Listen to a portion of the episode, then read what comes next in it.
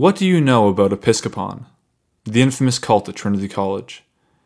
I didn't know much until I read a series of articles by first time varsity journalists Josh Chong and Hana Sharifi. I sat down with the two of them to discuss Episkopon and its historical connection with Trinity College, as well as break down the nuances of investigative journalism. So basically, it's a quasi secret society. Um, that originally was part of Trinity College. And in the early 1990s, it was disassociated with Trinity College, basically kicked out because of some uh, incidents that occurred in the late uh, 80s and into the 90s. But it continued to be popular um, until really recently and continued to practice the same activities hazing style activities, lots of discrimination. It's um, readings, thrice yearly readings, where basically Episkopon members would um, craft basically these jokes targeting other members of the college. Episkopon has been disassociated from Trinity College. So, and there is still a form that students need to sign saying that they will not, you know, associate themselves with it. And Episkopon events are not supposed to happen in conjunction or in connection with any Trinity College events or on Trinity College property. So I think because of this, they've sort of taken a step back and they're they don't really want to associate with any Trinity College issues or problems because you know they're dissociated technically. Um, but it is still, as we've said, very tied to the culture. So this kind of unwillingness to recognize the problem um, allows it to continue to be a prominent part of Trinity College. There was a problem some of Trinity College's student leaders were also part of Episkopon. How did the disassociated cult affect the Trinity College community? There was a conflict of interest, one that Josh and Hana wanted to explore. Many members of Episkopon are active members of student government and heads of other clubs.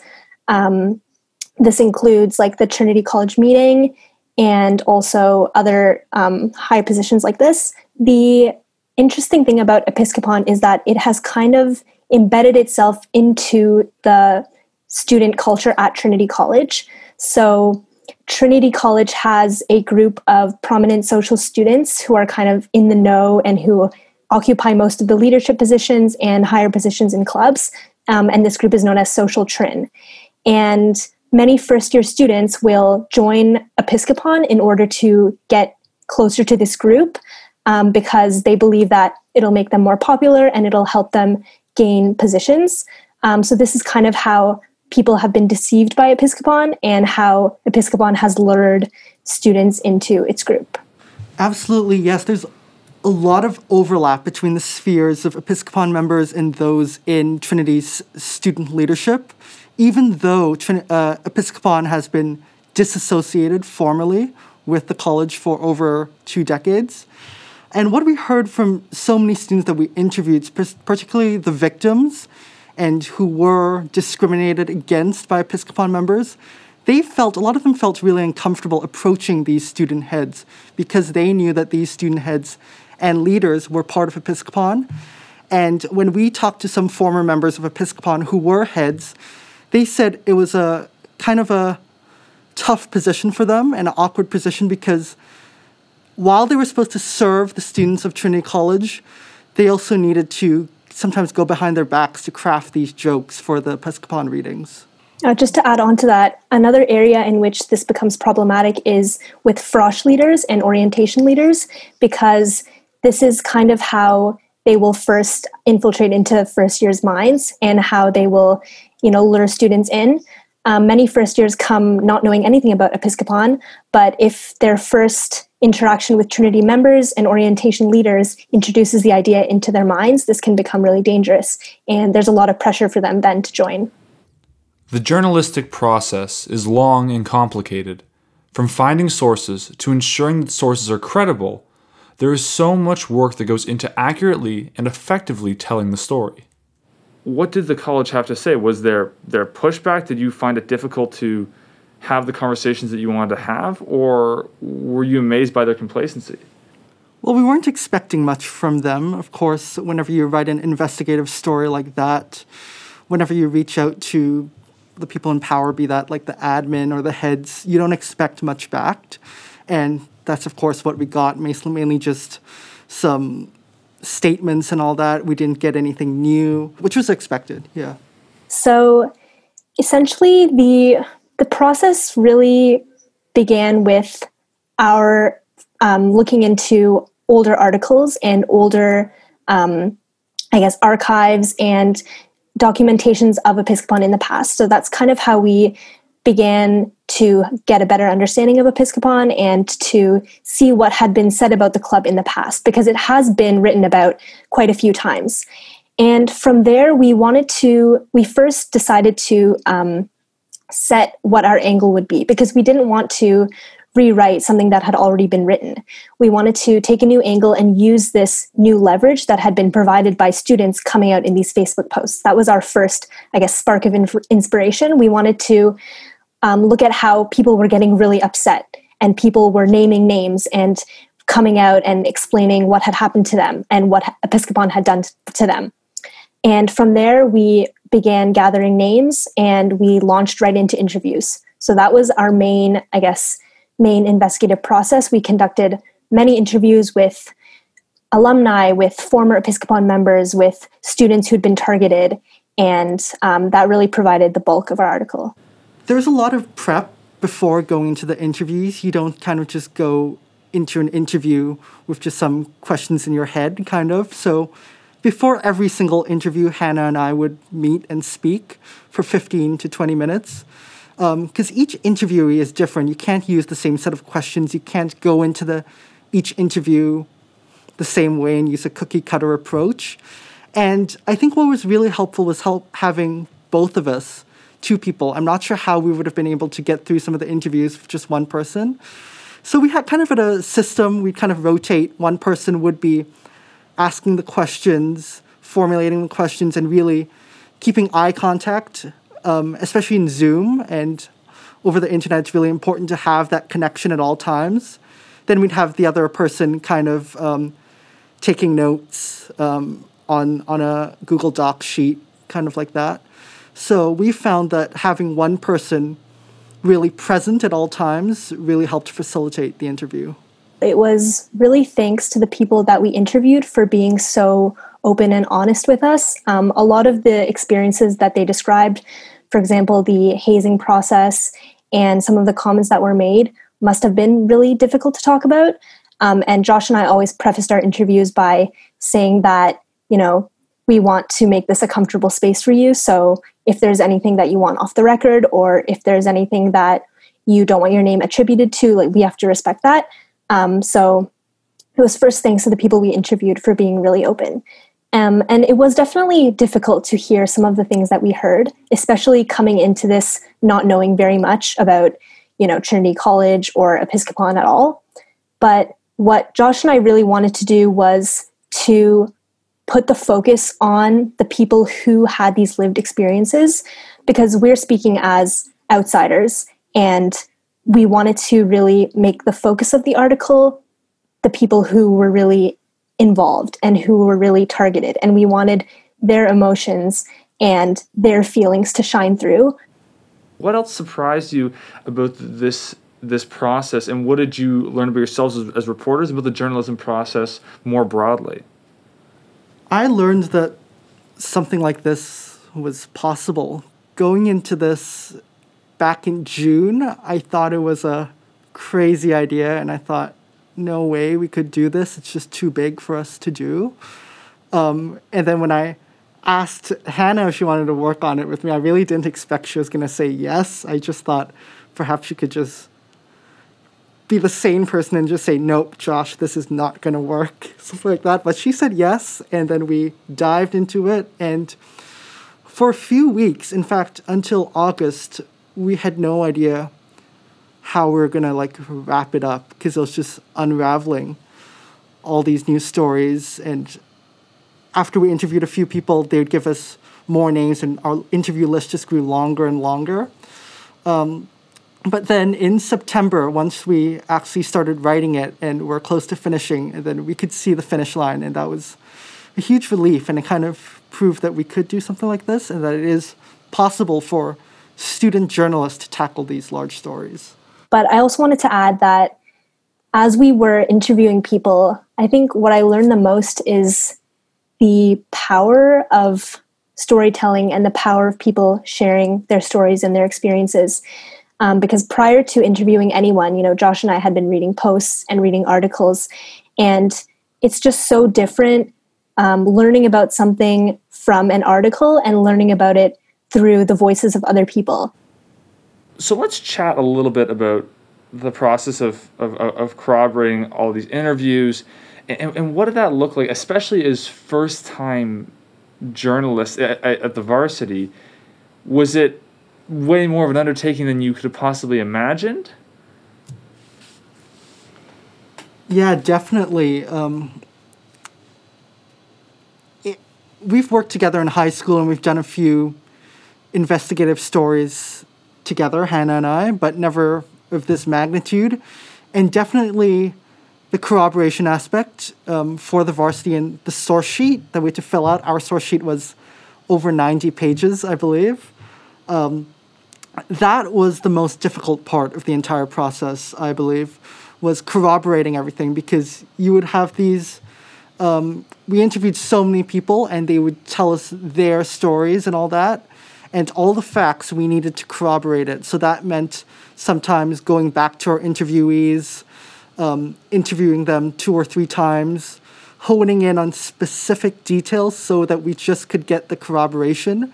And once we got that corroboration, then we could put it in the article. So that was, I believe, the most difficult part and the biggest change for me from high school journalism. Was that hard to not include things that you believed to be true but couldn't find that concrete proof of? Yeah, that was definitely difficult. Um, often these were pieces of information that would have really supported our argument or were new pieces of information that hadn't been written about before. But I think that it definitely, with an article of this nature, it's definitely better to be on the safe side and it's definitely better to only publish things that we were 100% sure were true and that could be backed up by many different sources. Yeah, it was really hard uh, for me personally trying to separate and untangle the emotion of it and, and kind of the objectiveness of being a, a reporter looking into this because some of the stories were just so heart wrenching. It was so difficult to hear. And in order to just continue pushing through and still digging deeper, that was really difficult. I think for me, it definitely did change the way I saw things. Um, I never imagined that something like Episkopon existed. Um, I'm not a part of Trinity College myself, I'm a part of Victoria College, but it definitely shows you that as a, I guess, as a student, there are a lot of things that you overlook and there are a lot of struggles that you don't see necessarily if you're not you know in a certain circle or if you're not in a certain club. And it yeah it made me more aware of the struggles that some people face every single day not just through episkopon but just in their daily interactions. Like the first um, anecdote that we start the article off with you know these are things that often i myself am blind to um, but now i'm definitely more aware of them do you feel as though you were able to scrape and find all that episkopon had done or based on your research do you feel as though there were things that still lurking in the shadows that you were unable to quite pin down? Oh, there's a lot more. A story is never finished. It's kind of just published when you kind of feel like there's a story to tell and it needs to be published, but there's a lot more. We just kind of just scratched the surface. Um, I'll give you an example. From the beginning, we were we heard a lot that Episkopon, especially the male branch of Episkopon, had a really um, tight alumni network, and um, some of the alumni were pretty involved with it. And in fact, a few former Episkopon members said that Episkopon alumni would actually donate. Um, so we wanted to really look a bit deeper into that, but we just did not have the time. And um, that would take a lot more resources, a lot more interviews to corroborate something like that although we did hear from a lot of people who were a part of Episkopon, um, alumni particularly, it is difficult to know exactly what occurs during Episkopon events if you're not if you haven't actually attended them yourself. And we'd actually heard differing stories from different people based on what year they'd been a part of it or whether they were part of the male branch or the female branch. And it is like an organization that I think is constantly changing and is constantly changing the um, the traditions that they uphold and the way in which they run their events. Um, so a lot of that we had to you know rely on um, the people we interviewed, but it's difficult really to know exactly exactly what's happening. Behind every great story is an editor. We sat down with Stephanie Bai, the features editor at the Varsity.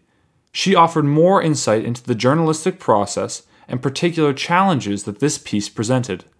I think the biggest role I had was basically just giving guidance to first time varsity writers because they worked as an investigative team in high school, so they had experience with journalism and they had experience with journalistic writing, but it was their first time ever writing for the varsity. So we would frequently call just to go over the interview process, sourcing, and everything that needs to be put in place before the actual article, article can come out. Was it difficult, more difficult, or uh, a different challenge than some of the other articles that you edited? And if so, what were those challenges? I think this is probably the most challenging series of articles I've ever edited at the varsity, mainly because it was a three parter, like 7,000 words, a four month process, and I've never invested so much time into a particular piece or series before. I would say the biggest challenge that I came across was just finding a way to communicate all of the information they had effectively because it was just a massive process of taking all of the information they accumulated, which was hours and hours worth of interviews, and then centralizing into one solid narrative that an audience can follow with. Right. So, so walk me through that process a little bit. When you're staring at this massive pile of interviews um, and sources, how, as, a, as an editor, are you looking to tackle it, and what, what is that sort of? How does that sort of go about for yourself? So the main process when it comes to taking all the interviews and creating a narrative out of it, that was up to Josh and Hana. What I did mainly was work with them through the editing process with the multiple drafts they gave me. So they would technically already have the information assembled, and then I would work through them with hour long calls, just going through every single line of that draft and telling them, here's what I think we should change, here's where the tone kind of falls flat, here's where the, a new source might need to be swapped in. I knew this piece was going to be big in terms of its impact in the U of T community. I knew it would affect a, a significant subset of this university, and I wanted to make sure we got it right. So for me, what draws me, I guess, to these pieces, these investigative pieces as a journalist, is the ability to start that conversation. Because after this piece came out, I had a bunch of different people that I've worked with in the past, previous editors who emailed me or messaged me over Facebook, and they said, hey, at this random club event I was at, I heard them talking about this piece. That's awesome, you know? It's awesome to hear that this information that you've worked on with two writers over Facebook Messenger calls has all of a sudden diffused all across this massive decentralized campus. Apart from being objective, what does getting the story right look like to you as an editor? I guess if we're not just talking about tone, I would just mainly dive into the editorial side of things, which is sourcing and making sure that every statement we put out there, every allegation against Trinity or the Trinity student body, we have multiple sources corroborating a single fact, and we have given the people that these allegations are made against an opportunity to respond. Because that way I can confidently feel like we're putting our best foot forward in terms of the information we put out there.